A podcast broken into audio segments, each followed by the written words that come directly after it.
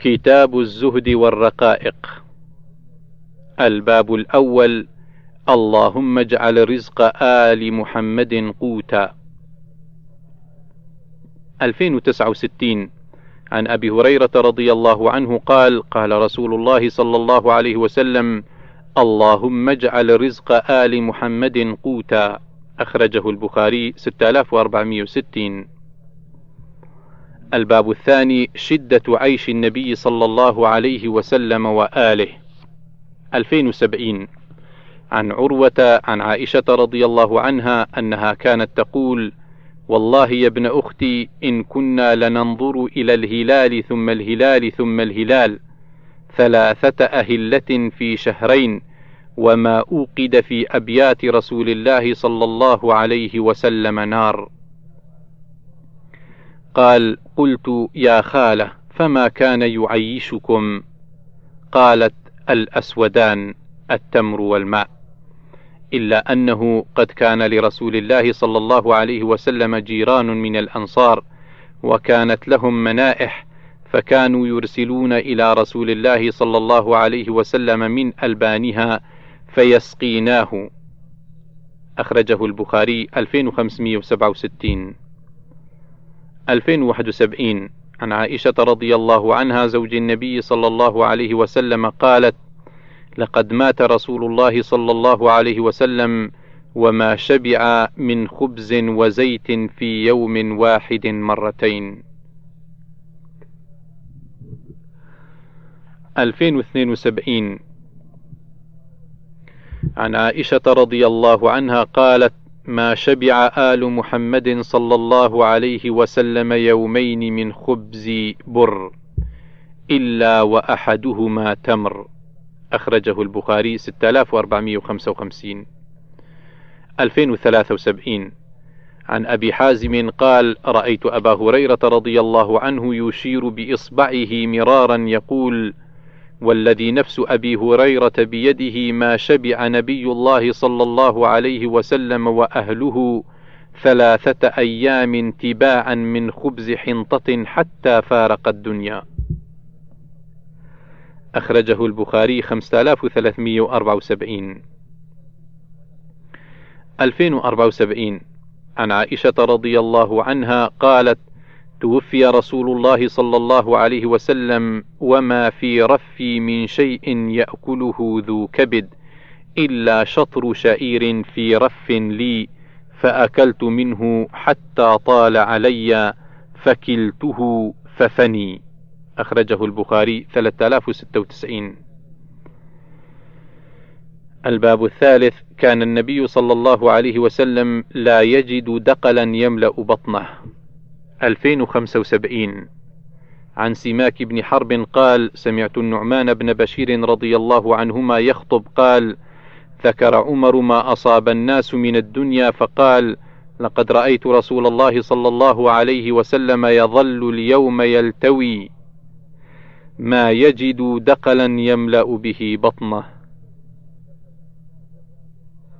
الباب الرابع سبق فقراء المهاجرين الأغنياء إلى الجنة. 2076 عن أبي عبد الرحمن الحبلي قال سمعت عبد الله بن عمرو بن العاص رضي الله عنهما ويسأله رجل فقال ألسنا من فقراء المهاجرين؟ فقال له عبد الله ألك امرأة تأوي إليها؟ قال نعم. قال ألك مسكن تسكنه؟ قال نعم. قال فأنت من الأغنياء. قال فإن لي خادما. قال فأنت من الملوك. قال أبو عبد الرحمن وجاء ثلاثة نفر إلى عبد الله بن عمرو بن العاص وأنا عنده فقالوا يا أبا محمد إنا والله ما نقدر على شيء لا نفقة ولا دابة ولا متاع. فقال لهم ما شئتم؟ إن شئتم رجعتم إلينا فأعطيناكم ما يسر الله لكم وإن شئتم ذكرنا أمركم للسلطان وإن شئتم صبرتم فإني سمعت رسول الله صلى الله عليه وسلم يقول: إن فقراء المهاجرين يسبقون الأغنياء يوم القيامة إلى الجنة بأربعين خريفا. قالوا فإنا نصبر لا نسأل شيئا. الباب الخامس أكثر أهل الجنة الفقراء. 2077 عن أسامة بن زيد رضي الله عنهما قال قال رسول الله صلى الله عليه وسلم قمت على باب الجنة فإذا عامة من دخلها المساكين وإذا أصحاب الجد محبوسون إلا أصحاب النار. فقد أمر بهم إلى النار وقمت على باب النار فإذا عامة من دخلها النساء. أخرجه البخاري 5196 الباب السادس في الزهد في الدنيا وهوانها على الله عز وجل. 2078 عن جابر بن عبد الله رضي الله عنهما أن رسول الله صلى الله عليه وسلم مر بالسوق داخلا من بعض العالية والناس كنفتيه وفي رواية كنفته. فمر بجدي أسك ميت فتناوله فأخذ بأذنه ثم قال أيكم يحب أن يكون هذا له بدرهم؟ فقالوا ما نحب أنه لنا بشيء وما نصنع به. قال أتحبون أنه لكم؟ قالوا والله لو كان حيا كان عيبا فيه لأنه أسك فكيف وهو ميت؟ فقال والله للدنيا أهون على الله من هذا عليكم. 2079 عن أبي هريرة رضي الله عنه قال قال رسول الله صلى الله عليه وسلم الدنيا سجن المؤمن وجنة الكافر. الباب السابع خشية بسط الدنيا والتنافس فيها. 2080 عن عمرو بن عوف رضي الله عنه أن رسول الله صلى الله عليه وسلم بعث أبا عبيدة بن الجراح رضي الله عنه إلى البحرين يأتي بجزيتها. وكان رسول الله صلى الله عليه وسلم هو صالح أهل البحرين وأمر عليهم العلاء بن الحضرمي فقدم أبو عبيدة بمال من البحرين فسمعت الأنصار بقدوم أبي عبيدة فوافوا صلاة الفجر مع رسول الله صلى الله عليه وسلم.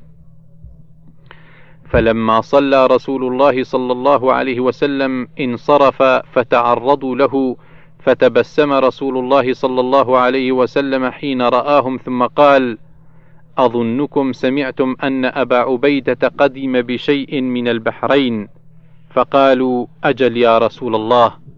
قال: فأبشروا وأملوا ما يسركم، فوالله ما الفقر أخشى عليكم، ولكني أخشى عليكم أن تبسط الدنيا عليكم كما بسطت على من كان قبلكم فتنافسوها كما تنافسوها وتهلككم كما أهلكتهم.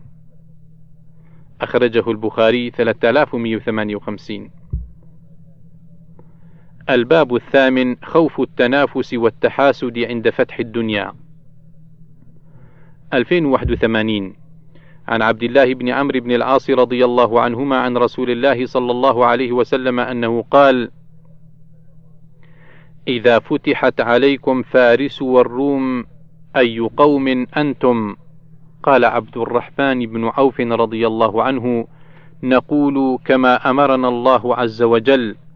قال رسول الله صلى الله عليه وسلم: أو غير ذلك تتنافسون ثم تتحاسدون ثم تتدابرون ثم تتباغضون أو نحو ذلك ثم تنطلقون في مساكين المهاجرين فتجعلون بعضهم على رقاب بعض. الباب التاسع ما الدنيا في الآخرة إلا مثل ما تجعل الإصبع في اليم. 2082 عن المستورد أخي بني فهر رضي الله عنه قال قال رسول الله صلى الله عليه وسلم والله ما الدنيا في الآخرة إلا مثل ما يجعل أحدكم إصبعه هذه وأشار يحيى بالسبابة في اليم فلينظر بما يرجع.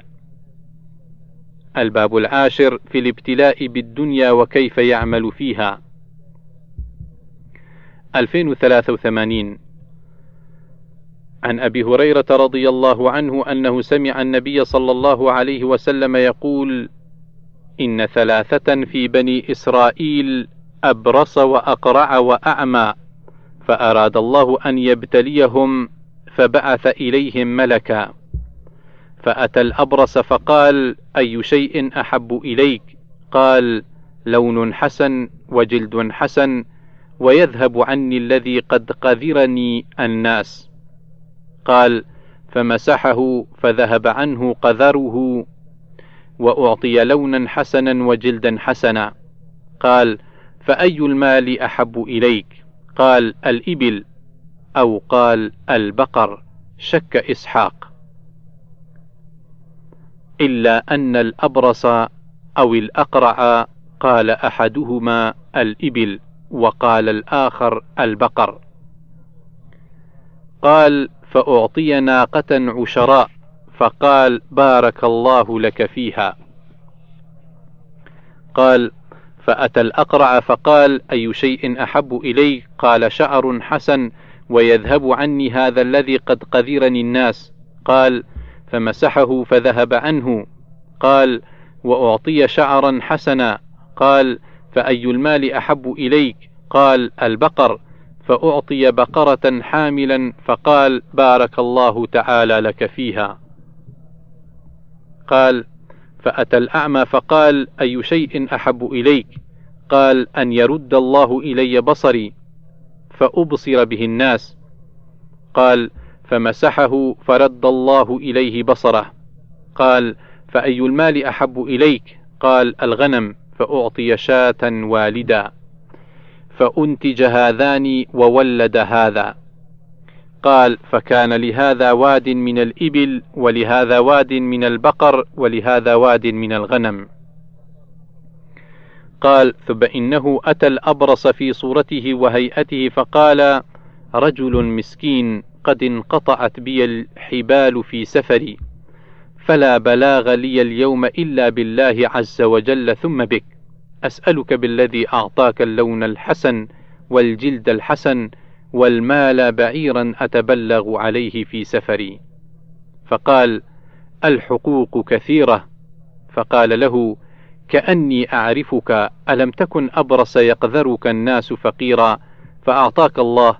فقال إنما ورثت هذا المال كابرا عن كابر. فقال إن كنت كاذبا فصيرك الله إلى ما كنت. قال وأتى الأقرع في صورته وهيئته فقال له مثل ما قال لهذا ورد عليه مثل ما رد على هذا. فقال إن كنت كاذبا فصيرك الله إلى ما كنت. قال وأتى الأعمى في صورته وهيئته فقال له رجل مسكين وابن سبيل انقطعت بي الحبال في سفري فلا بلاغ لي اليوم إلا بالله ثم بك. أسألك بالذي رد عليك بصرك شاة أتبلغ بها في سفري. فقال قد كنت أعمى فرد الله إلي بصري فخذ ما شئت ودع ما شئت. فوالله لا أجهدك اليوم شيئا أخذته لله أخذته لله عز وجل. فقال أمسك مالك فإنما ابتليتم فقد رضي عنك وسخط على صاحبيك. أخرجه البخاري 3464 الباب الحادي عشر في قلة الدنيا والصبر عنها وأكل ورق الشجر. 2084 عن سعد بن أبي وقاص رضي الله عنه قال والله إني لأول رجل من العرب رمى بسهم في سبيل الله. ولقد كنا نغزو مع رسول الله صلى الله عليه وسلم ما لنا طعام نأكله إلا ورق الحبلة. وهذا السمر حتى إن أحدنا ليضع كما تضع الشاة ثم أصبحت بنو أسد تعزرني على الدين. لقد خبت اذا وضل عملي. أخرجه البخاري 6453 2085 عن خالد بن عمير العدوي قال خطبنا عتبة بن غزوان فحمد الله وأثنى عليه ثم قال أما بعد فإن الدنيا قد آذنت بصرم وولت حذاء ولم يبق منها إلا صبابة كصبابة الإناء يتصابها صاحبها وإنكم منتقلون منها إلى دار لا زوال لها. فانتقلوا بخير ما بحضرتكم فإنه قد ذكر لنا أن الحجر يلقى من شفة جهنم فيهوي فيها سبعين عاما لا يدرك لها قعرا. ووالله لتملأن. أفعجبتم؟ ولقد ذكر لنا أن ما بين مصراعين من مصاريع الجنة مسيرة أربعين سنة ولا يأتين عليها يوم وهو كضيض من الزحام. ولقد رأيتني سابع سبعة مع رسول الله صلى الله عليه وسلم ما لنا طعام إلا ورق الشجر حتى قرحت أشداقنا فالتقطت بردة فشققتها بيني وبين سعد بن مالك فاتزرت بنصفها واتزر سعد بنصفها فما أصبح اليوم منا أحد إلا أصبح أميرا على مصر من الأمصار. وإني أعوذ بالله أن أكون في نفسي عظيما وعند الله صغيرا. وإنها لم تكن نبوة قط إلا تناسخت حتى يكون آخر عاقبتها ملكا. فستخبرون وتجربون الأمراء بعدنا. الباب الثاني عشر يرجع عن الميت أهله وماله ويبقى عمله. 2086 عن أنس بن مالك رضي الله عنه قال قال رسول الله صلى الله عليه وسلم يتبع الميت ثلاثة فيرجع اثنان ويبقى واحد. يتبعه أهله وماله وعمله فيرجع أهله وماله ويبقى عمله. أخرجه البخاري 6514 الباب الثالث عشر انظروا إلى من أسفل منكم. 2087 عن أبي هريرة رضي الله عنه قال قال رسول الله صلى الله عليه وسلم انظروا إلى من أسفل منكم ولا تنظروا إلى من هو فوقكم فهو أجدر أن لا تزدروا نعمة الله. قال أبو معاوية عليكم. أخرجه البخاري 6490 الباب الرابع عشر إن الله يحب العبد التقي الغني الخفي. 2088 عن عامر بن سعد قال كان سعد بن أبي وقاص رضي الله عنه في إبله فجاءه ابنه عمر فلما رآه سعد قال أعوذ بالله من شر هذا الراكب. فنزل فقال له أنزلت في إبلك وغنمك وتركت الناس يتنازعون الملك بينهم؟ فضرب سعد في صدره فقال أسكت. سمعت رسول الله صلى الله عليه وسلم يقول إن الله يحب العبد التقي الغني الخفي. الباب الخامس عشر من أشرك في عمله غير الله سبحانه. 2089 عن أبي هريرة رضي الله عنه قال قال رسول الله صلى الله عليه وسلم قال الله تبارك وتعالى أنا أغنى الشركاء عن الشرك من عمل عملا أشرك فيه معي غيري تركته وشركه. الباب السادس عشر من سمع وراء بعمله. 2090 عن ابن عباس رضي الله عنهما قال قال رسول الله صلى الله عليه وسلم من سمع سمع الله به ومن راى راى الله به. أخرجه البخاري 6499 الباب السابع عشر المتكلم بالكلمة يهوي بها في النار.